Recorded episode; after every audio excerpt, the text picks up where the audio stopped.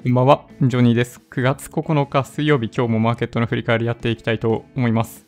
いやー、結構激しかったですね。昨日の夜お届けしていた段階でも15%以上の下落になっていた。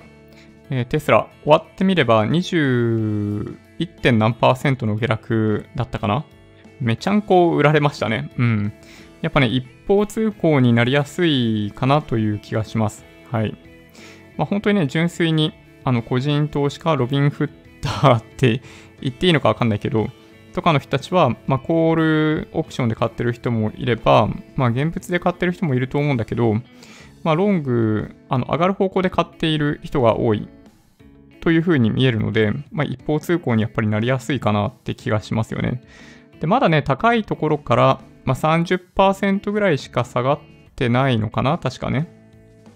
ん ?30% しかじゃないよね。500ドルまで行って350、まあ後で見てみようね。うん。そう、激しい下落になりましたね。今日はサムネにもなので、えーそのテスラの、え下落のことと、あとは今夜のあの米国市場、米国の、え株式市場についての、えメッセージをサムネに書きました。まあ今日はね、反発しそうな感じですけどね、今んとこね。うん。あの、僕が予想してるんじゃないですよ。あの、誰でもわかることなんで、えっと、米国の先物の価格を見ていればいいだけといえばいいだけですね。うん。今のところね、アメリカの先物の価格って、ちょっとね、あのトレーディングビューで見たときに、どれを見るのが正しいのかちょっとよくわかんないんだけど、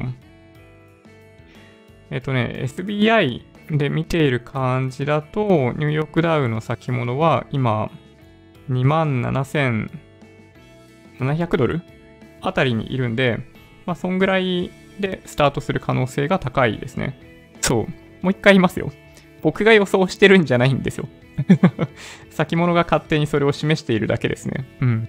まあ、本当にね、あのーそういうのに動かされてしまうんですよ。今日、今日じゃない、昨日の東京市場の件もまさにそうで、昨日は日中、ニューヨークダウの先物が上昇していたんで、比較的、まあ、下げずに、まあ、底堅い動きになっていた東京市場だったんですよね。で、それを裏切るかのように、えーまあ、夜、アメリカ市場が、まあ、開いた瞬間から大きく下落をしていたっていうのが、まあ、昨日の相場だったんですよね。で、まあ、アップルとかはある程度落ち着いた動きになってたんだけど、あの、そのサムネにも書いてるような、まあ、テスラみたいな銘柄があったんで、まあ、ナスダック全体としては4%超の下落ということになっちゃいましたね。まあ、その影響を受けて今日日経平均は結局マイナス1%を超える下落になりました。で、まあ、そのニュニューヨークダウの先物の話なんですけど、あの今日はね、むしろちょっとね、日中ちゃんと見てなかったんだけど、多分逆っぽい動きだったんじゃないかな。あの、夕方くらいまでは、えーむしろ、えっと、時間外取引でテスラはさらにマイナスになりそうな雰囲気だったんですけど、えっとですね、今、あの、KI さんが書いてる通りで、えープラスになりそうですね。うん。で、ニューヨークダウの先物も今、プラスになっているという状況なので、まあ、昨日と、まあ、本当になんか真逆な感じですね。うん。まあ、今日、日中と夜で、あの、相場感が違うっていうのが、まあ、昨日と今日で真逆みたいな感じかなという気がします。音声映像大丈夫でしょうかね？今日、部屋の電気がついてないんで、いつもと雰囲気ちょっと違いますね。うん。今ね、そう、照明1個焚いてあるんですよ。左前に焚いてあるんですけど、あの、ニューワーの、なんかね、LED、なんか600個つい、600個ついてるやつかな？あの、バイカラーの白と黄色のバイカラーのモデルなんですけど、まあ、それが1個ついてるんで、そう、1点からだけで照らしてるんで、結構、まあ、顔は結構明るいけど、影がはっきり出てますよね。うん。ちょっと雰囲気違いますけど、今日はこんな感じで、はい、お届けしていきたいなと思います。はい。えーっとね、まあ、昨日の米国株の下落に結構ショックを受けたっていう方もね、いらっしゃるかもしれないですけど、まあだから、まあいいか、チャート見ながら行きましょうね。うん、その方がいいな。で、これが日経平均ですね。えー、マイナス1.04%、マイナス241円59銭ということになってます。で、これがね、どういうところにいるかっていうと、まあ、25日移動平均線、赤い線があると思うんですけど、まあ、それに本当に、まあ、引っかかってるかどうかみたいな感じに見えますよね。うん。はい。まあ、それ以上でもそれ以下でもないかな。今日はね、日中の指標発表とかも特になく、うん、なんとなくね、あの、特徴のない一日だったかなという気はします。でトピックスに関してはマイナス0.96%。これチャート的にもすごい似てるよね。日経平均とトピックス非常に似ている感じになってます。で、引き続き小型の方がまだマシな環境みたいで、まあ、ジャスダックにしてもマザーズにしても、まあ、大型株というか日経225とかトピックスに比べると下げていないという感じですね。うん。まあ、東京に関してはアメリカと比べてあんま大きく下落していないので、えー、まあ、これは東京が買われているかというと別にそういうわけではなくって、どっちかっていうと、あの、まあ、買われてなかった分売られなかったってだけですね。あの、残念な言い方すると、そう、上がってなかったから、えー、下げることもあんまないという感じですね。まあ、買ってる人たちのポジションが多ければ多いほど、まあ、こういうタイミングでは、ね、一気に売られることがあるんで、まあ、アメリカみたいに下げたりしますけど、まあ、今回はね、東京はあんまり上昇してなかったんで、下落してないかなって感じですね。で、東京の、え、東証リート指数。なんか上がってこないね、これね。うん、なかなか上がってこないですね。マイナス0.36%。まあ、リートね、ほんとね、ちょっとね、あんまり皆さんやってないかもしれないし、まあ僕自身も国内リートは持ってないんだけどね。で、ちょっとね、あの、こっから注目になりそうなのは、まあ、為替かなという気がしていて、えー、米ドル円は、まあ、まあ、今日は変わんないんですよ。今日、明日日中ぐらいまでは変わんないと思うんですけど、まあ、今週のイベントとして ECB 理事会が、あの、明日？行われるので、まあ、それでもしかすると、まあ、ユーロ円だけじゃなくて、ユーロ円、ユーロドルだけじゃなくて、米ドル円に関しても動く可能性があるかなという気がします。はい。まあ、1日かけて今のところ、昨日からあんま大きく動いてないんですけど、米ドル円あんま大きく動いてなくて、今も106円20銭ぐらいなんだけど、まあ、明日はちょっとどうなるかわかんないですね。で、ユーロ円に関しても、えー、特に大きな変更がない、変化がない感じになってますね。今週に ECB 理事会を控えて、まあ、そこがターニングポイントになるかと思われたんですけど、先週の段階で ECB 理事会の委員の人かなんかが、そのユーロ高に関して、まあ、コメントをした関係で、えー、まあ、ここもう2週間ぐらいあんまり大きな動きがないですね。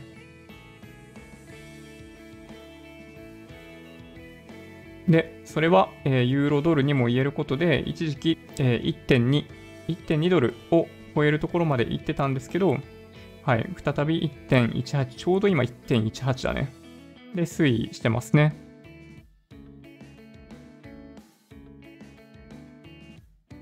で昨日の、えー、アメリカの、えー、主要産指数見ていきますけど、ニューヨークダウがマイナス2.25%。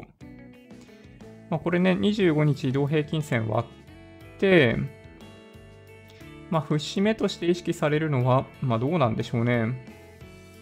どうなんだろうな。これでも75日移動平均線だよね。75日移動平均線なのか、まあ、前回、まあ、これまでに比較的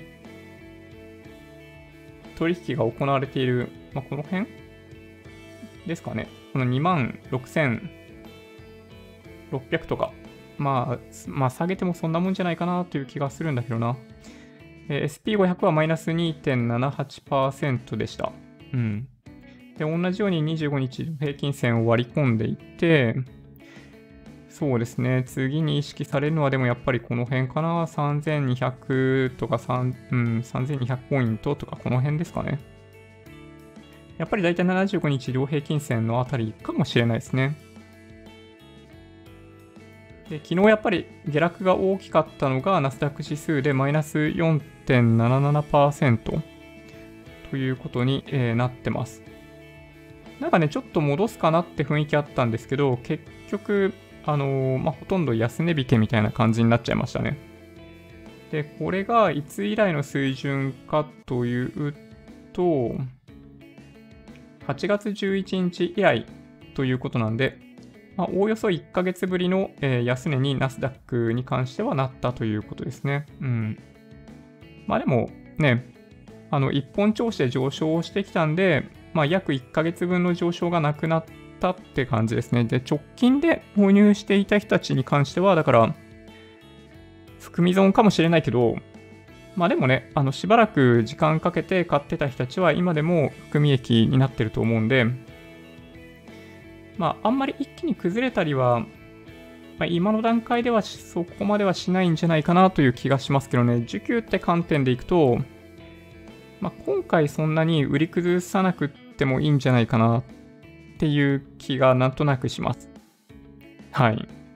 まあ、これね、うん、まあ僕のあくまで感覚なんで、まあ話半分というか話聞かないでくれてもらった方がいいんですけど、まあ、なんとなく、その、まあ、ロビン・フッターみたいな人たちも含めて、まあ、なんとなくまだそんなに投げ売りしないといけないような状況にはなっていない中で、まあ、一旦反発するかなと思うんですよね。で、もう一回高値を取りに行った後に、えー、相場が今度崩れてきて、で、まあ、今回みたいな下落があった時にも、まあ、大丈夫だったんで、みたいな感じで、買いポジションが結構入っ、た後に、まあ、売り崩されるみたいな方が、まあ、なんとなく大きな相場になるような気がするんで、なんかね、今はね、そこまで、需給って観点で見ると、なんか売り崩せるような環境にはないんじゃないかなという気がします。まあ、今回のね、この先週から始まっている下落の局面で、まあ、それなりに買いポジションは増えてると思うんですけど、まあ、ちょっとまだ足りないんじゃないかなって気がしますね。買いポジション、少なくとも、まあ、こういう相場1回やると、まあ、増えるんで、確実に買う人が増えるんで、おしめ買いみたいな形で乗り遅れていた人たちが、あの入ってくるんで、まあ、そういう人たちを次の上昇した後の下落の局面で、えー、ちょっと言い方きついかもしれないですけど、焼き払うみたいなやり方の方が、まあ、過去はなんとなく見たことある相場ですね。まあ、それが次の下落かもしれないし、次の次の下落かもしれないという感じがしますね。で今の段階では、あの、売りでなんとかしようとは本当に思わない方がよくってですね、あの、マーケットにジャブジャブに供給されている、資金がジャブジャブに供給されている環境の中で売り仕掛けるっていうのは、まあ、自殺行為に近いと思いますね。なので、まあ、売りで勝負するっていうのは、まあ、本当にやめた方がいいと思います。あの、オプションにしても空売りにしても何でもそうなんですけど、はい。基本的には、まあ、昨日とかも、まあ、いつも僕話してるように、世の中の全体の流れに逆らうっていうのは本当にやめた方がいいので、まあ、国や中央銀行が今ジャブジャブにして、まあ、同じ価値だったとしても株価が上がるようにしてるわけですよ。あの通、通貨そのものが、まあ、下落している局面にあったりするんで、えー、まあ、どんどんどんどん株価だけ上昇しやすいんですよね、今ってね。なので、まあ、売りはやめようというふうに、まあ、本当に言いたいですけどね。まあもちろん、そういう中だからこそやりたいっていう人はもちろんいるかもしれないですけどね。うん。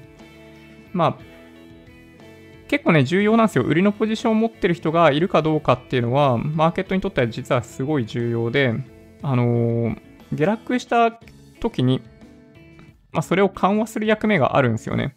結局、売りポジション持ってる人たちって、あのー、将来の買い需要になるので、あの売りポジションがある程度積まれている状態の方が、まあ、上昇しやすいんで、あのーまあ、ショートで勝負したいっていう人が、まあ、多ければ多いほど、まあ、基本的には嬉しいんだけど、あの世の中の流れには、そう、抵抗しない方がいいと思います。プロの人たちは、そういう意味でいくと、あのまあ、売りで儲けるみたいなことを真剣にやってるんだと思うんだけど、まあ、個人投資家は、すごい危険だと思うので、まあ、やるべきではないかなと、まあ、僕は思います。はい。まあ、こんな感じですね。ナスダックは12,400から1万1000ぐらいまで。だからこれ大体1400ぐらいですよね。で、高いところからで見ていくと、えー、まあでもそれでもわずかに、まあ、10%ぐらいとかそんなもんですかね。10 1%とかそんなもんか。ぐらいしか、まあ、下落していないといえば下落していないんで、まあ、どこまで下落するんでしょうねみたいな話とかが結構されたりしますけど、まあどうなんでしょうね。よくわかんないけど、まあ、さっきお話ししたように、まあ、今回はそこまであの深く突っ込まないんじゃないかなという気がします。で、一応今月の末ぐらいだったかな、9月29日だったか、いつだったか忘れちゃったけど、まあ、アメリカの大統領選で、えー、討論会とかが行われるんですよね。で、トランプさん、バイデンさんで、まあ、やり取りしてもらう感じなんですけど、まあ、そういうのも含めて、まあ、大統領選対策っていうことで、まあ、株価は、ま基本的には維持される方向に行くんじゃないかなという気がします。大きな政策の変更とか今の段階ではもうすでにできないので、まあ、アメリカにとっては辛いところはあると思うんですけど、まあ、株価はできるだけ下がらないようにするんじゃないかなという気がします。うん。で、なんかね、トランプさん自身も、資材を投じて、えー、選挙活動をもっとやろうかみたいな話とかもあったりするようなので、まあ、基本的には、まあ、それがね、株価を上げる要因になるかどうかちょっとまあ、わかんないけど、うん、基本的には維持されるんじゃないかなという気がしますけどね。うん。じゃあ選挙後どうなんだって言われると、これはね、あのー、わかんないですね。うん。正直言ってよくわかんない。まあ、トランプさんがね、2期目に何やりたいのかわかんないし、まあ、バイデンさんが、まあ、大統領になった時には、まあ、どっちかっていうと、まあ、株式市場にはあんまり優しいことしない可能性があるんじゃないかなという気がします。で、足元で今一番マーケットが気にしているのが何かっていうと、あの、共和党と民主党の間で、え、新型コロナウイルス関連の、ま、経済対策予算として、ま、民主党が、違うな、共和党が大体3000億ドルぐらいだったっけな、を提案してて、で、民主党が、え、2兆ドルとかを提案してるんですよ。2兆ドルすごくないですか？でで、まあ、どっちもね、あんまり現実的な内容ではないみたいなんだけど、まあ、内容は僕はよくわかんないですけど、えー、基本的にはその間を取るような形で着地するんじゃないかと言われていて、まあ、それが順調に進めば、あのー、まあ、来年に向けて、基本的には、ま失業率もこのまま継続して回復していく傾向が続く可能性が高いんじゃないかなという気がします。うん。まあ、なんだか言ってね、まあ、大統領が変わる変わらない、まあ、もちろんね、影響ないとは言わないですけど、もっと大きな影響を与えているのは、そのマーケットに投じられている資金の量がどれぐらいかっていうことの方が、どっちかっていうと影響が大きいというふうに僕は認識しているんで、その、まあ、財政政策の部分、今お話ししたような財政政策の部分もそうだし、FRB が実施している、まあ、金融政策みたいなところに関しても、やっぱ注目し続ける必要があるのかなという気がしますね。はい。そうですね。さすがに下落ナイフすぎて買うの怖いですよね。いや、本当に今日の日中は、まあ、下落しそうな雰囲気だったんですよ、今晩も。で、そう、さっき見てみたら反発しそうな感じだったんで、まあ、こんぐらい動いちゃうとね、そう、さすがにあの、ポジション動かすのは危ないと思いますね。売るのも買うのも危ないと思うので、そう、基本的には、そうですね、あの、高橋段さんに、段さん風に言うなら、do nothing ってやつですね。はい。まあ、この相場ではね、うん、特に何もする必要はないんじゃないかなという気がします。前からお話ししているように、その資産バブルが起きている、起きている、今後も起きるそれかまあこれから起きるみたいな環境の中では、まあポジションをある程度持っといた方がいいような気はするんで、まあちょっとね、拾いに行きたいっていう人は、もしかしたら、まあ、拾いに行ってもいいのかもしれないですけどね。ちょこちょこちょこっとだよ。うん、もちろん。そのインデックスとかで、毎日ちょこっとずつだけ買うとかね。そういう風なことはやってもいいかもしれないですけどね。まあ、たださ、いずれにしても、まあどうなんでしょうね。まあ急激に戻るかもしれないしね。はい。まあ3月の急落の場面でも、本当に一瞬しかね、下落しなかったから、結局あんまり安いところ拾えた人っていないじゃないですか。そうだからね、ほんと難しいですよね。必要な時にそういうキャッシュポジションを持ってるかどうかっていうのもあるんで、まあほんと難しいですね。まあ、そういうポジションを持っている人だったとしたら、まあちょっとね、うん、まあ今後どうしようかっていうのは考えてみてもいいのかもしれない。うん。そうですね。いや、でもね、そうか。やり取り、取引されてる方は取引されてるんですね。うん。そうなんですね。佐々木さん、年金で米国株買ってる。なるほどね。999持ってる方、やっぱ多いですよね。はるさん、3株ならガチホでいいでしょうとかね。そうですね。いや、ほんとね、まあ、999がやっぱ代表格かな、そういう意味でいくと。999、10株買った、はるさん。なるほどね。うん。まあ、突っ込んだところは、まあ、みんなが怖がっているところは、まあ、むしろ、ま、勇気を持って買いに行くっていうのも一つの戦略？なんで、まあ、ありっちゃありかなという気はしますけどね。Google、Google アルファベットですかね。うん、買ったら下がったぞって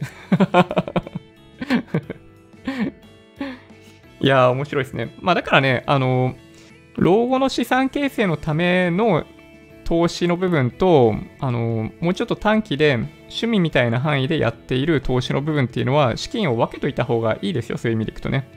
ほんのちょこっと、あの、趣味みたいな範囲で投機的な取引する分には、あの、全然問題ないと思うんで、あの、落ちるナイフを、まあ、果敢に拾いに行ってもね、まあ、それが趣味の範囲、投機だというふうに認識しながらやっているんであれば、まあ僕は全然問題ないと思いますね。うん。はい。まあ、というわけで、まあ、これね、そう、ナスダック指数、ナスダック100ですね。そう、結構な下落になっちゃってましたね、昨日はね。で、まあ、それに関連して、えー、っと、まあ、これですね、ボラティリティインデックスが一時期、えー、36とか37とかまで行ってましたけど、今はまた30ぐらいまで下がってきてますね。うん。まあ、この辺がやっぱり、まあ、象徴的な動きといえば動きかなという気がします。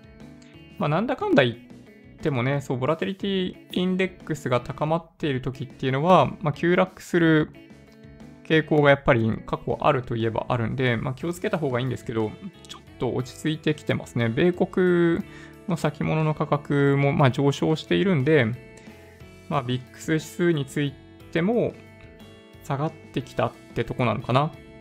ニューヨークダウ先物が今、ね、プラス、違うな、27,787ドルとかなんで、さっきよりもさらにちょっと上昇してますね。ちょっと後で個別銘柄の動きも見てみましょうかね。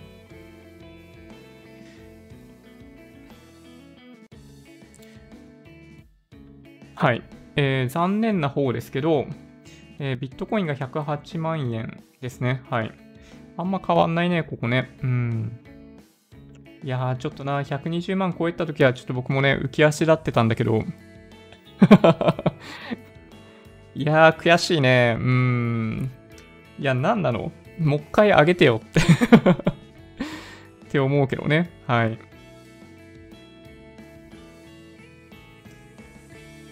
で金に関しても、えー、大きく動くこともなく、えー、1オンス1941ドルですね。はい。あんま変わんないですね。はい。銀も特に変わりなし。で、まあ、これはね、ちょっと安心材料かもしれないんですけど、少なくとも昨日から、えー、原油の価格ですね。WTI の原油先物。あんまり変わってないですね、値段ね。崩れてないですね。37ドル24セントですね、今ね。はい。まあ、この数字がね、崩れてっちゃうと、まあ、どうしても、ま株価全体にも波及していくんで、まあそうですね、うん。まあ、原油高を望みます。はい。まあ、正直言って、あの車乗ってる方は原油安くなってほしいって思ってるかもしれないけど、まあ、原油が高いか安いかっていうのは、まあ、間接的にあの株価の動向にも影響を与えているので、やっぱり基本的には、その原油高の方がいいなとずっと思ってますね。はい。ちょっとね、でもね、チャート的には、まあ、これなんか感じ悪いですけどね。うん。はい。結構感じ悪いチャートになっているかなという気はします。はい。ちょっとね、個別株見てってみますそう最近ね、値動きほんと大きいんで、まあ、何をどう見るかっていうのはあるんですけど、はい。これテスラですね。うん。一応、今日は、そうですね。まあ、7%ぐらい上昇して始まるかもしれないですね。この感じでいくとね。うん。350ドルぐらいっていうところが、今日のよりではターゲットになるかもしれないですね。あともう間もなくですよね。まあ、高いところがちょうど500ドルなんですごい分かりやすいんですけど、えー、350ドルっていうのが150ドル下がったところなんで、そう、テスラで見るとちょうどマイナス30%ですよね。で、まあ、半値押しみたいな言葉とかもあったりとかするんで、まあ、250ドルとかね、そういう水準まで一気に調整するまあ、可能性もまあ、あるといえばあるかなと思いますけど、まあ、これはね、本当にちょっとわかんないですね。さっき言ったように、まあ、まだポジション持ってない、その個人投資家、そのロビン・フッターみたいな人たちが結構いると思うんですよ。なので、まあ、そういう人たちがおしめ買いだ。あの、これまでね、ずっと儲けることができなかった。高くて買えなかったって人たちが、このタイミングで入ってくる可能性があるんで、まあ、そうすると、まあ、もう1回上昇する可能性もあるかなって気がします。はい。まあ、ただね、まあ、だから、その時にもう一回500を超えるかって言われると、まあ、そう簡単に500は超えないと思いますけどね。この後の反発は、この下落の中の3分の1から2分の1ぐらい戻して終わってもう一回調整みたいな感じになる可能性があるかなと思ってます。やっぱそれなりにね、高い値段のところで出来高できちゃってるんで、うん、やっぱりね、あの、ここを抜けていくのはそう簡単じゃないと思いますね。その500ドルね。うん。あー、なるほど。ニコラ気にしていらっしゃる方がいますね。そうか。まあでもそうだよね。まあ、GM と提携っていう話になってて、まあ、ホンダと GM、GM とニコラみたいな感じですけど、ニコラちょっとまだね、まあ、ようわかんないですよ。まあ、実際にはまだ販売してないとかそういうレベルじゃなかったっけ？確かね。うん、確かね、そう、そんな感じがするんだよね。ああ、ハイスケン取引の絡みもある。ああ、ハルさんそうなんですね。ニコラに関しては、まあ、基本的には GM が買ってるってことかな。ニコラの排出権をね。なるほどね。うん、そういうことかもしれないですね。あー、なるほどな。オートパイロットか考えたらテスラの敵じゃないというか、オールドマーケット向きの商品。あー、なるほどね。まあでも確かにね、なんかより、まあテスラよりも、うん、なんか実務的？なんだろうな。リアリスティックな感じ、プラクティカルな感じっていうのかな？うん、なイメージですね、僕もね、ニコラに関しては。まあ、こういった銘柄はむしろね、あのかなり上昇していたようなんで、まあ、テスラにとって今回痛かったのは、まあ、もちろんその、まあ、SP500 の件、あの採用されなかったっていう件ももちろんそうだけど、まあ、ニコラみたいなところが、まあ、ポコポコ出てくる。で、これまでの、あのー、完成車メーカーも、まあ、電気自動車どんどん入ってくるみたいな環境の中で、まあ、テスラが独り勝ちできるかって言われると、まあ、ちょっとわかんないですね、正直言ってね。そうだから、まあ、テスラが、なんだろうな、競争力を持ってるものって、その、なんだ、彼らのコアコンピタンスっていうような、その、強みはどっちかっていうと、やっぱね、あの、自動運転だと思うんだよね、最終的にはね。はい。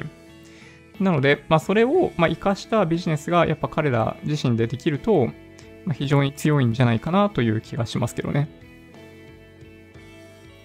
はい。いやー、ほんとね、まあ、どこまで下がるんですかね。まあ、今日は、あ早速、もう半になったのか。そうですね、やっぱり350ドルぐらいで、まあ、寄りついたっぽくって、まあ、その辺推移してますけど、まあ、比較的ね、あの、買いたいって人は多いと思いますよ。さっき言ったように、その、儲け損なったっていう心理状態って結構きついじゃないですか。なんか自分たちの周りで、そのアップルとかテスラとか買って、まあ、結構儲かったって人が、まあ、結構いると思うんですよ。ここ数ヶ月の間に、その給付とかもらったり、失業保険とかもらって、まあ、そのお金で投資をしている人たちの中に、アップルとかテスラとか、えー、彼らに、まあ、馴染みがある企業に投資してみたら、そのすごい上昇をして儲かっちゃったっていう話を散々聞かされて、まあ、指を加えて見ていた人たちが相当数いると思うので、まあ、このタイミングでは、まあ、需給って観点でいくと、まあ、そんなに大きくやっぱ下落するっていうのはちょっと想像しにくいかなというふうに思ってますね。はい。どっちかというと、今は、あの、買いポジションがどんどんどんどん積み上がるタイミングですね、ここからね。はい。ここまでの相場と同じように上昇するんじゃないかと思ったこれまで買っていなかった個人投資家がガンガンガンガンさらに増えて、えー、頭が重くなって最終的にはドーンと下がるみたいな方がストーリーとしてはなんとなくイメージしやすいですね。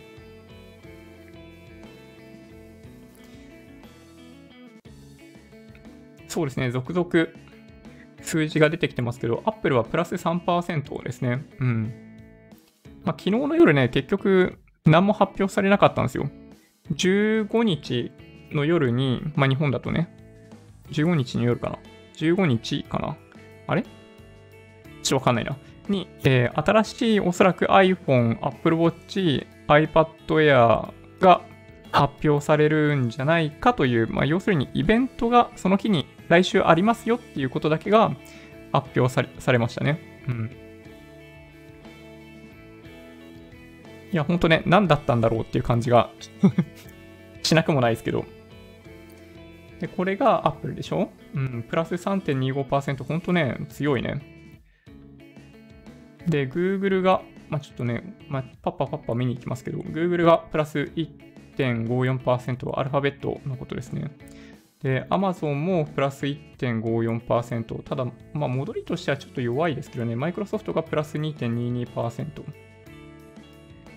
ネットフリックスがプラス1.38%、で、Facebook がプラス1.17%、Twitter がプラス1.22%。で、まあ、あとは Zoom か。Zoom がね、うん、プラス4.31%ってなってます。なんでしょうね、このチャートね。いやーもうすごい。まあ、ここでね、値段維持できるっていうところは、まあ、ズームの凄さかなという気がしますけどね。まあ、また後でテスラ見てみましょうかね。まあ、昨日、あの、サムネにも書かせていただきましたけど、まあ、21%を超える下落になったわけですけど、まあ、今日に関しては今のところ、まあ、5、6%上昇して始まっているという感じになります。指数の方も見ときますかね。で、指数に関しては、そうですね、ニューヨークダウプラス0.92%、SP500 がプラス1.32%ということなんで、えー、まあ、今日はプラスで、まあ、引けそうな感じですね、今のところね。はい。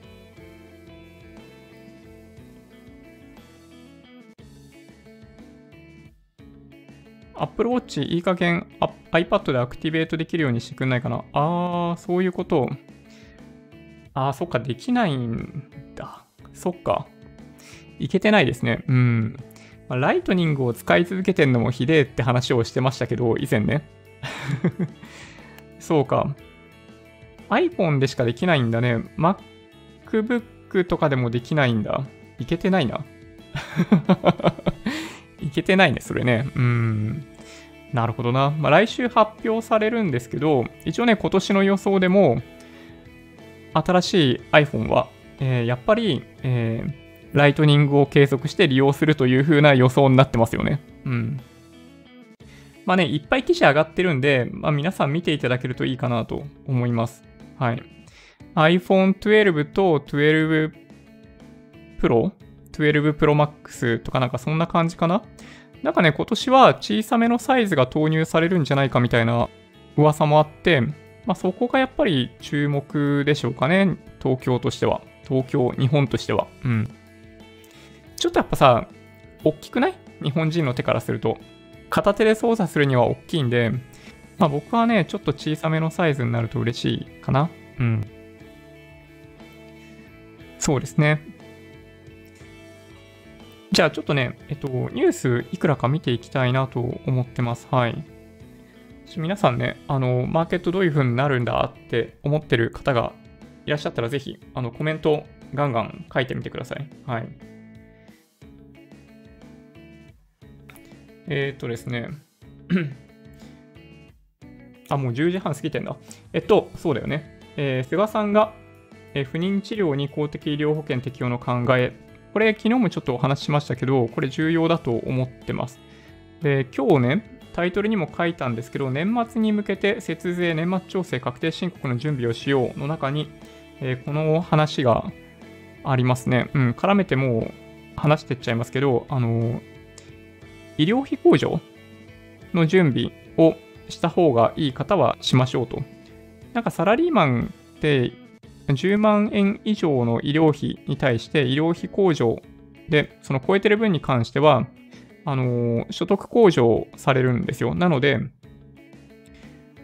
まあ、病院とか、まあ、病院で使った時のその公共交通機関の値段とかも全部そうなんだけど、そう10万円超えそうだったら取っときましょうね。うん。Excel でも何でもいいんで、そう、基本的にはメモれるようにしといた方がいいかなと思います。あの、憲法からも履歴もらえるんですけど、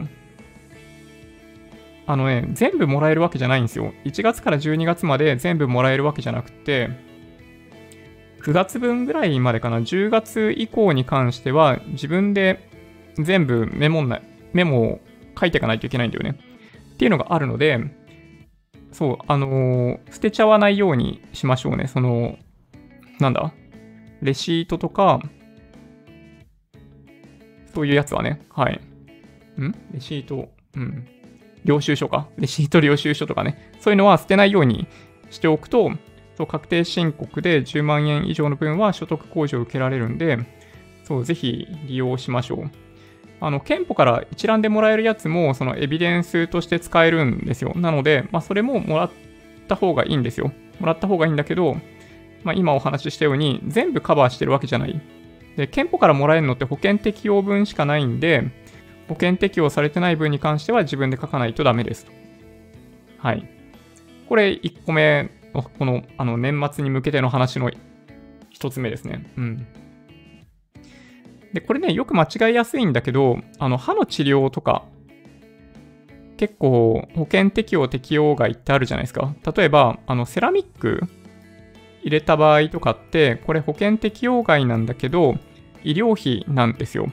なので、医療費控除に使えるんですよね。これセラミックって大体1本入れると、まあ、10万とかするじゃないですか。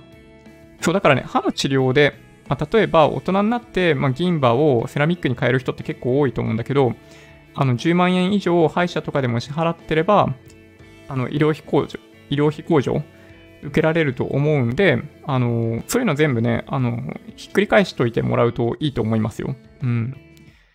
結構ね、何が適用されて何が適用されないのかっていうのがわからないっていう方が多いんですけど、その判断基準って医療費か医療費じゃないものかなんですよね。まあ、だから、まあ、言ったようなそのセラミック入れるとかっていう話は一般的な医療行為として行われている保険適用外の医療費なので医療費控除対象なんですけど逆に言うとホワイトニングは医療医療費ではないのでホワイトニングとかはその適用できないと。なんかね、そういう基準になってます。これね、よく聞かれるんですよ。あの保険適用のものを全部足して10万円以上にならないといけないんですかって質問いただくことあるんですけど、そんなことはないですね。医療費であれば、保険適用外のものも含めて、あの、申告することができます。まあ、だからね、去年の場合、2019年、あの、うちは、まあ、不妊治療と歯の治療が大きいかな、僕の場合ね。不妊治療の手術が保険適用外で30万ぐらいする手術を受けていて、で、あと歯の治療2本ぐらいやったのかなっていうのがあったんで、それだけで多分ね、50万ぐらいいってんじゃないかな。あ、そうそうそうなんですよ。セラミック対象なんですよ。意外ですよね。うん。で、セラミックのことは本当にね、あんまり知られていなくって、そう、1本でも多分10万円とかいくと思うんだよね。うん。まあもちろんね、あの、歯医者行かないで 済むんだったら行かないで済む人の方がいいんですけど、そう、あの、そうだからね、もうすごい変な話しますよ。1年に1本とか、その歯の治療でセラミックを入れるのはもったいないんですよ。そういう意味でいくと。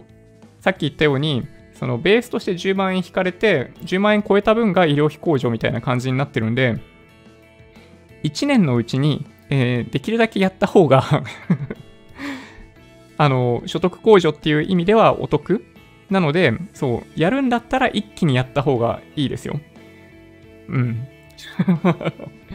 で一応ね、あの、国税庁のページに、何が適用範囲で何が適用範囲ではないのかっていうのも書いてあります。で、国税庁のページに、えー、詰め物としてのセラミックが適用されますよということも書いてあるので、はい。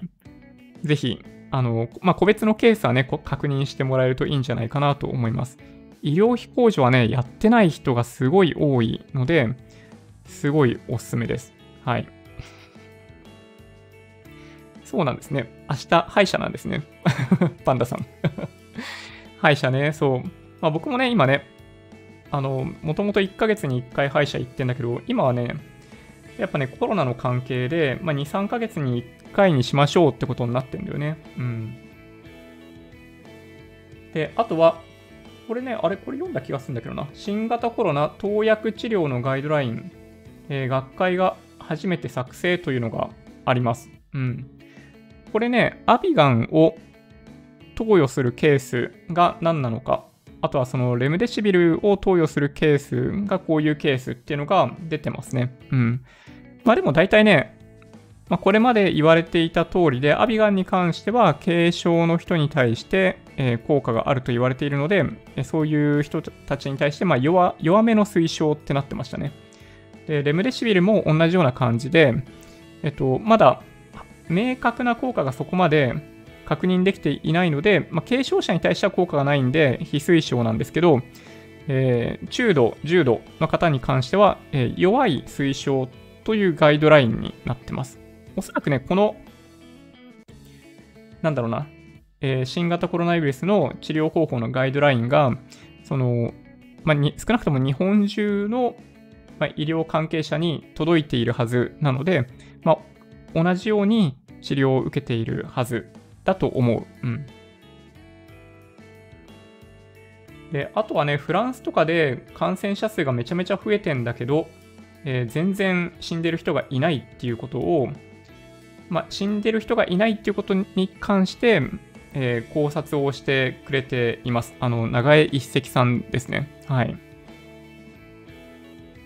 長江一石さんのブログはすごい面白いんで、うん、めちゃめちゃおすすめですよ。長江一石さんね。みんな知ってるから。知ってるよね。はい、ごめん。で、これね、すごい数字。南が、えー、南アフリカですけど、4、6月期 GDP 年率51%減っていう。いや、もう本当にね、先進国は全然いい方ですよ。うん。いやもうどっちかしかないんですよね。だから、新興国って、まあ、こういうふうに超絶経済活動がストップしてしまうか、もしくは、あのー、もうすごい感染者が広がるか。まあ、その、まあ、インドってまあ両方食らっちゃってるような気がするんだけど、まあ、そんな感じなんですよね。51%減っていうのが、まあ、ちょっとね、あの、びっくりしたんで、クリップしておきました。で、ポンド安が結構大きいですね、これね。うん。今日、ジンさんの動画見た方いらっしゃいます？はい。イギリスポンドについて、あの、なんかコメントしてましたね。本当ね、なんだっけな、1週間で5円ぐらい動いたみたいなこと言ってました。うん。あれですよ、ネタとしてはブレグジット関連ですね。はい、相変わらずね。で、そうですね。で、テスラの下落の話でしょ？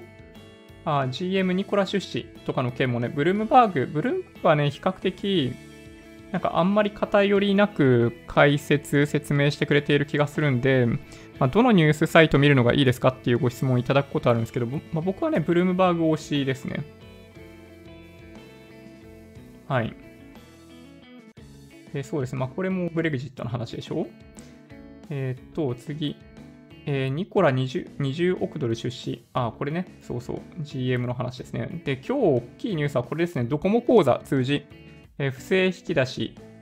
これ14項ってなってましたけど、最終的には35項すべてで、えー、新規登録停止ということになりました。サービスは生きてるみたいですね、今もね。うん。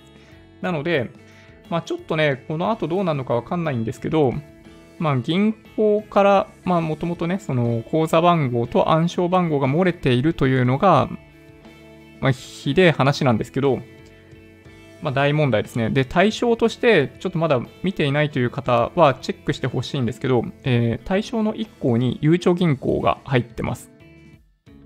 はい。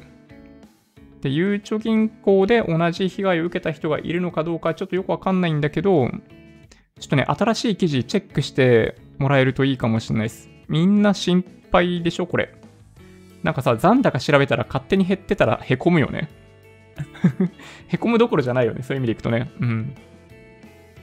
そう。まあ、そんなわけで、あのー、まあ、今お話ししたように、口座番号と、えっと、暗証番号が、まあ、漏れている、銀行側の情報が漏れているということ、プラス、えー、ドコモ口座に関しては本人確認っていうのを行っ行うことなく利用する、利用を開始することができるので、えー、まあ、こういう犯罪に利用されてしまいましたということですね。うん。まあ、皆さんね、結構お仕事されてて、なんか商品設計するときって、なんかこういうサービスの脆弱性がないかどうかって、チェックしてると思うんだけど、いや、本当にね、気をつけた方がいいなと思いますよね、こういうのね。うん。なんかすごい複雑じゃないですか。あの、チャージする方法とかさ、銀行、クレジットカード、証券会社、で、キャッシュレス決済、で、ポイントがつく、つかないとかさ、で、最終的に電子マネー化することができる、できないとか、ものすごい複雑じゃないですか。で、その網の目のようになっている複雑な、その、チャージ方法とかお金の使い方の部分の中に、その抜け道みたいなのがあったりとかすると、まあ、悪い人たちがそれに気づいて、あの、抜け道を見つけることができたら、まあ、これはね、僕の勝手な想像ですよ。まあ、僕は悪い人だからそういうことをやってるわけじゃないんだけど、多分ですけど、そのリストが入るじゃないですか。あの、ダークウェブとかからおそらくですけど、その、銀行口座と暗証番号のリストみたいなのをゲットします。で、もう一つは、その今お話ししたような、このサービスとこのサービスを組み合わせると、あの、こうやってお金取れ取れるっていうパターンが見つかるじゃないですか。そうしたら、その1個やってみるんですよ。まあ、1個か何個かやってみて、テスト用にね。不正で、えー、お金をあの引き出すっていうことを、ドコモ口座を通じて引き出すっていうことをテストしてみて、でそれでうまくいきそうだったら、あの、バカバカやると一気に見つかっちゃって、え、それ以上お金取ることができなくなっちゃうんで、まあ、おそらくですけど、犯罪組織に関しては、え、そのリストからできるだけ効率よく大量の資金を引き出せるような準備を抜かりなくして、まあ、一気にやったんだと思いますと。おそらくね。そうだから、まあ、これは勝手な、まあ、僕の予想ですよ。今のお話は全部僕の想像なんですけど、まあ、今後同じように引き出されるというパターンはあんまないんじゃないかなという気はします。まあ、ただね、あのー、おそらく暗証番号漏れてると思うんで ま、該当の銀行口座、該当のって言うといけないか、35項のうち、まあ、漏れてる銀行がどれだけあるのかわかんないですけど、漏れてそうな口座、その銀行の口座を持っているんだとしたら、暗証番号変えた方がいいと思いますね。うん。多分漏れてるね。うん。まあ、基本的にはね、まあ、そういうのが漏れても簡単に資金取られないような仕組みになってるんですけどね、世の中って本当は。うん。まあ、だから今回は、まあ、この2つの組み合わせで、まあ、簡単にできちゃったっていうお話ですね。うん。はい。ドコモ口座情報漏れてなくても被害を受ける可能性がある。でも、じょ、ん？うん。まあでも、口座情報がないと、引き出し元の口座が存在しないんで、少なくとも銀行口座に関する情報は、え不正取得しようとしている側は持っているはずですよね。何かしらね。うん。いやー、そうなんですよね。KDDI は わからんわからん 同じようなサービスやってるんですか ?KDDI、KDDI も。A、au としてやってるのかな？ちょっとわかんないけどね。うん。ね、びっくりしますよね。そうそう。二段階認証もやってない。そうなんですよ。で、こうやってね、引き出しができるってことは、まあ、だから、なんだろう、SMS とか使って認証をかけるとか、その本人確認やるとかっていうのは少なくとも、まあ、大体やってるじゃないですか。ね、そういうサービスって、そういうのなかったんだね。どこもだよね。はい。えー、っと、えー、中国から出国禁止のオーストラリアの記者帰国とかね、はい、嫌がらせのように感じた。これ、あの、昨日、今日ニュースになってますよね。で家賃払えないという方が増えていらっしゃるそうです。給付金申請が90倍。はい、皆さんもあのね、あの家賃払えない、今回の新型コロナウイルスで家賃払えないっていう状況になったら、あの家賃払わなくても大丈夫かもしれないんで、えっと、市区町村の福祉センターみたいなところ、福祉課みたいなところに相談しに行ってくださいね。お金、あのー、貸してくれたりとかするんで、そう、相談しましょう。で、断熱材、中国化学製品反ダンピング課税適用近く閣議決定とかね。うん。いや、ちょっとね、気になるニュースそうですね。あとは、どうかな。まあ、原油が下がってるよってニュースとか、ウーバー、日産、ルナー、ルノー、ルナーってなんだよ。覚書に署名とかね。まあ、そういうのもあります。ウーバーは、そういえばね、その、EV 化するよっていう話もありますよね。で、あとは、アップルの話ですよね。まあ、これはいいか。で、ドコモ口座相次ぐ不正出金、なぜ地銀だけ狙われた？まあ、これ、地銀だけってわけではないんですよね。で、あとは、そうですね、パナソニックとテスラ、あの、なんだ、バッテリーの件ですね。あとは、まあ、大手屋の話昨日したもんね。そうですね、あとね、気になるニュースといえば、なんか週末からやっぱり、あのー、コールオプションの取引の件が、まあ、今でもやっぱり話題になっていて、今日見たのはね、えっと、バフェット太郎さん超有名 YouTuber っていうのかな ?VTuber っていうのかな？わかんないけど、バフェット太郎さんも、この取引のことを解説してたかな？確か。うん。そうですね。まあでも、もう大体、まあ、分かってるよね、みんなね。多分みんなより僕の方が分かってないんじゃないかな。まあ、という気がします。はい。あの、コールオプションを、あの、むちゃんこ買ってたんで、えっと、まあ、ソフトバンクがね、まあ、なんとなく、えー、まあ、コールオプション売ってた側としても、現物がいいとか、あの、先物で買うとか、そういうヘッジに走っていたんで、一方通行で上昇していたんじゃないかみたいな話に、ま、なってますと。で、マーケットの噂だとソフトバンクはすでに、ま、利益確定させてるんじゃないかっていう話もあれば、え、今回の下落で結構痛い目にも合ってるんじゃないかとかね、まあ、いろんな話が上がっちゃってますよね。ソフトバンクグループ側から一切コメント出てきていないので、あの、わからんですよ。あの、みんな勝手に推測してるだけですね。うん。まあ、ことの発端はファイナンシャルタイムズなんで、まあ、あそこの情報が一番真実に近いんじゃないかなという気がしますけど。はい。そうですね。あとは、あ、そうそう、通信のソフトバンクね。あの、ソフトバンクグループが、通信のソフトバンクの株を売るっていう話あったじゃないですか。一応ね、うん、買い手が見つかってるっぽいっすよ。うん。まあでもね、あんまり買うって手を挙げた人がいなかったっぽいですけどね。はい。そうですね、そんな感じかな。そうですね、ドコモ講座の件がやっぱ結構大きなニュースになってたかな。マスク着用拒否で威嚇、臨時着陸、ね。威嚇って何？マジでびっくりするよね。はい。で、イギリスで PS5 の予約が今週スタートなんじゃないか？みたいな話があります。で、果物の天敵、カメムシが大量に発生してるんじゃないか？みたいな、そんなニュースもあるんで、えー、ちょっと恐ろしいですね。はい。まあ、そんな感じですかね。ちょっとね、あの、医療費控除の話だけしましたけど、あの、この時間、ちょこっとね、その年末に向けて何しようかっていう話をしていこうかなと思ってますと。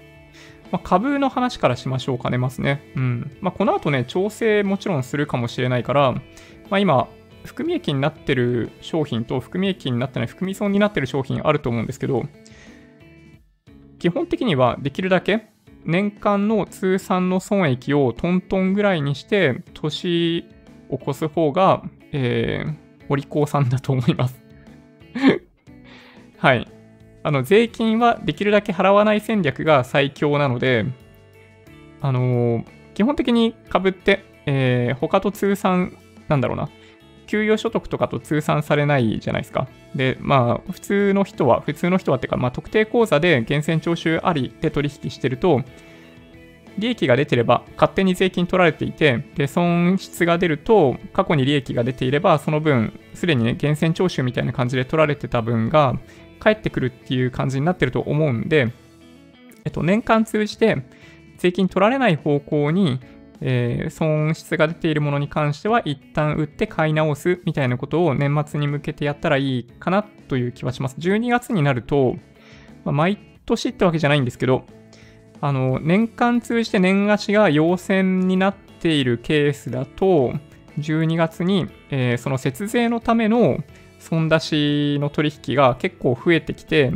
どうも難聴になる傾向があるんで、まあ、気になる方は、まあ、そういうのが気になる方はもうちょっと早めにやった方がいいかもしれないですね。はい。株に関してはそんな感じ。で、まあ、年末調整はね、まあ、11月後半ぐらいから、まあ、自宅に通知とかが届くから大丈夫だと思うんだけど、あの、イデコやってる人、あとは、まあ、生命保険、火災保険、地震保険、この辺が、あの、控除されるので、まあ、特に大きいのは、イデコだと思います。毎月2万3000円、イデコでお金投資してるって方は27万6000円が、年間合計の27万6000円が、その所得控除になるので、そうですね、まあ、20%ぐらい税金払ってる人だったら、え、5万円分ぐらい返ってくるんで、もう絶対に忘れないようにしましょう。はい、年末調整でね。うん。あの、確定申告でやろうと思うと、結構めんどくさいので、年末調整でできる限りのことをやりましょうね。生命保険とかもそうですね。まあ、生命保険とかはね、さほど確定申告になってもめんどくさくないかもしれないけど、まあでも、いずれにしてもそんな大した額じゃないかな。うん。っていう気はします。まあ、火災保険とか地震保険とかそういうのも含めて、えー、なんだろうな、保険会社とか証券会社とかからハガキが届くと思うので、まあ、それ忘れないように、まあ、11月の話なんで今から言ってもしょうがないか。どっちかっていうとね、準備しないといけないのは、まあ、確定申告絡みの準備ですよね。そういう意味でいくとね。うん。で、さっきお話しした、まあ、医療費控除の話もそうなんですけど、医療費控除10万円いかなくっても、実は、あのまあ、医療費控除みたいなものを受ける方法が実はあって、セルフメディケーション税制っていうのがあるんですよ。なんか薬局で、なんかそのビタミン剤とか、あの、その類のものだったかな？なんかお薬とかを購入している方は、セルフメディケーション税制っていうものを通じて、えー、まあ、金額は医療費控除ほどではないんですけど、あの控除を受けることができます。セルフメディケーション税制っていうのがあるんで、まあ、病院行かないんだけど、なんかそうやってドラッグストアであの自分で薬飲んで治してますとかね、そういう方は、あの、利用してもらえるといいんじゃないかなという気がします。多分ね、この辺もね、みんなめんどくさがってやってないんですよ。だからもったいないんで、やりましょうね。で、まあ、あともう一つは、そうだな。まあ、僕のケースでいくと、まあ、住宅ローン減税ですかね。今年ね、本当になんでかはよくわかんないんですけど、たまたまいい物件と巡り合うことができて、住宅購入して、あの、住宅ローン、すごいことになってるんですよ。あの、フルでぜ住宅ローン組んでるんで、あの、とんでもない借金を負ってる状態になってるんですけど、えー、借りている金額の1%がえー、税額控除なんですよね。住宅ローン減税は、さすがにめんどくさいって言ってやんない人はいないんじゃないかなっていう気がするんですけど、さっき言ってた、あの、イデコとか生命保険とかって、その所得控除じゃないですか。住宅ローン減税は所得控除じゃなくって、税額控除なんですよ。その借りている金額の1%分が。なので、これはね、めちゃめちゃでかいんですよね。住宅ローン減税は、なので、まあ、初年度に関しては確定申告しないといけないんで、そう絶対に忘れないようにします。僕の話ですね。うん。で、まあ、あとはね、年末に向けて何があるかって言われると、まあ、ふるさと納税とかがあると思うので、まあ、特にね、あの、サラリーマンの場合、年末に向けて自分の所得合計がどれぐらいになるのかっていうのがイメージしやすいと思うので、まあ、そろそろ、年間ね、どれぐらいの金額購入して大丈夫そうなのかっていうのを、あの計算して、まあ、自分が好きな、なんだろうな、自治体に、えー、寄付をするっていうことを、まあ、やってみてもいいんじゃないかなという気がします。まあ、結構さ、あの、台風の被害とかに遭っている自治体とかもあったりするんで、まあ、ゆかりのある自治体ではなかったとしても、ま、例えばその、九州の、まあ、枕崎市がやってんのかどうかわかんないけど、そういうところに寄付をするとか、そういうのも一つの手だと思いますよ。なんか寄付金を直接するのとかってあんま好きじゃないっていう方もいらっしゃるかもしれないんで、まあ、だとしたら、あのまあ、寄付金控除なんで、まあ、大した差はないかもしれないですけど、ふるさと納税っていう形で、なんかそういった市区町村、自治体のなんか名産の何かをちょっともお返しにいただくみたいなのはありだと思いますね。ふるさと納税も、あの、まあ、税額控除だったりするんで、あの、まあ、効果としては結構大きいと思いますね。うん。まあ、ただで、返礼品もらえるみたいな雰囲気なので、えー、ちょっと明確には言わないですけど、なんかそういう雰囲気だというふうに捉えていただけるといいんじゃないかなと思います。まあ、来年払う分の住民税を今年前払いするみたいな仕組みになってるんで、うん。まあ利用しない手はないと思うんだけどね。はい。そうなんだ。ユージンさんありがとうございます。セルフメディケーション税制対象のものはレシートに印がついていたりする。あ、そうなんだね。それ僕知らなかった。なるほど。らしいです。はい。それ分かりやすいですね。うん。なるほどね。ピーチが新潟に臨時着陸した件は経費請求するかもしれないとかのニュースもあったよ。いやー、やばいですよね。とんでもない金額ですよね。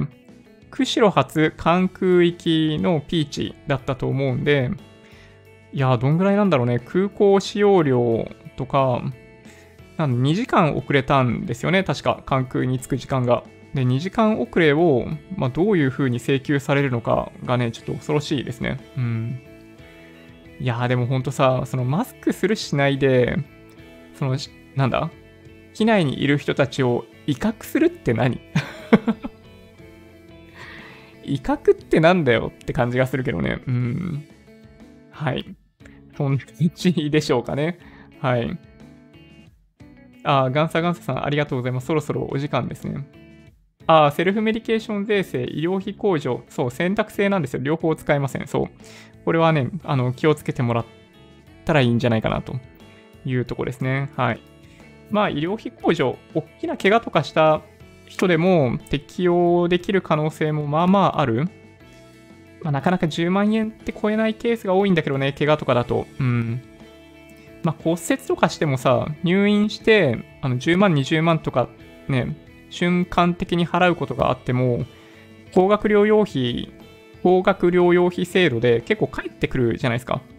だから年間通じてね、10万円超える医療費払ってる人って、まあ実はそんなにいないんですけど、まあ、ヒントになりそうなのは、やっぱりその歯の治療とかですね、セラミックとかを詰め物として使ったりとかした場合には、そう医療費として利用できるんで、まあその辺がチャンスかな。まあ僕の場合ね、去年、あの、不妊治療があったんで、その金額も含めると、そう、全部でね、医療費控除に提出している金額合計が、いくらだったかな ?100、140万とかそんな感じになってた気がするんですよ。振り返ってみるとね、ほんと怖いですけどね。まあ、そのうちのだからね、50万ぐらいは、まあ僕かな。残りは、えー、2人の、えー、不妊治療代という感じだった気がします。はい。まあ、なので、えー、まあ、今日はね、そう、あんまり時間がなかったんで深くはお話ししませんでしたけど、まあ、年末に向けてね、えっと、今9月なんで、9、10、11、12。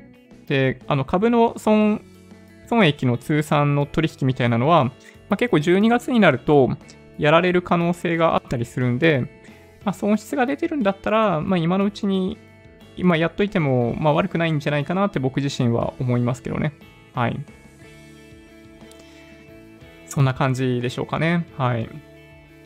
あ、えそうなんですか？はるさん、ズーム購入おめでとうございます。え、そうなんだ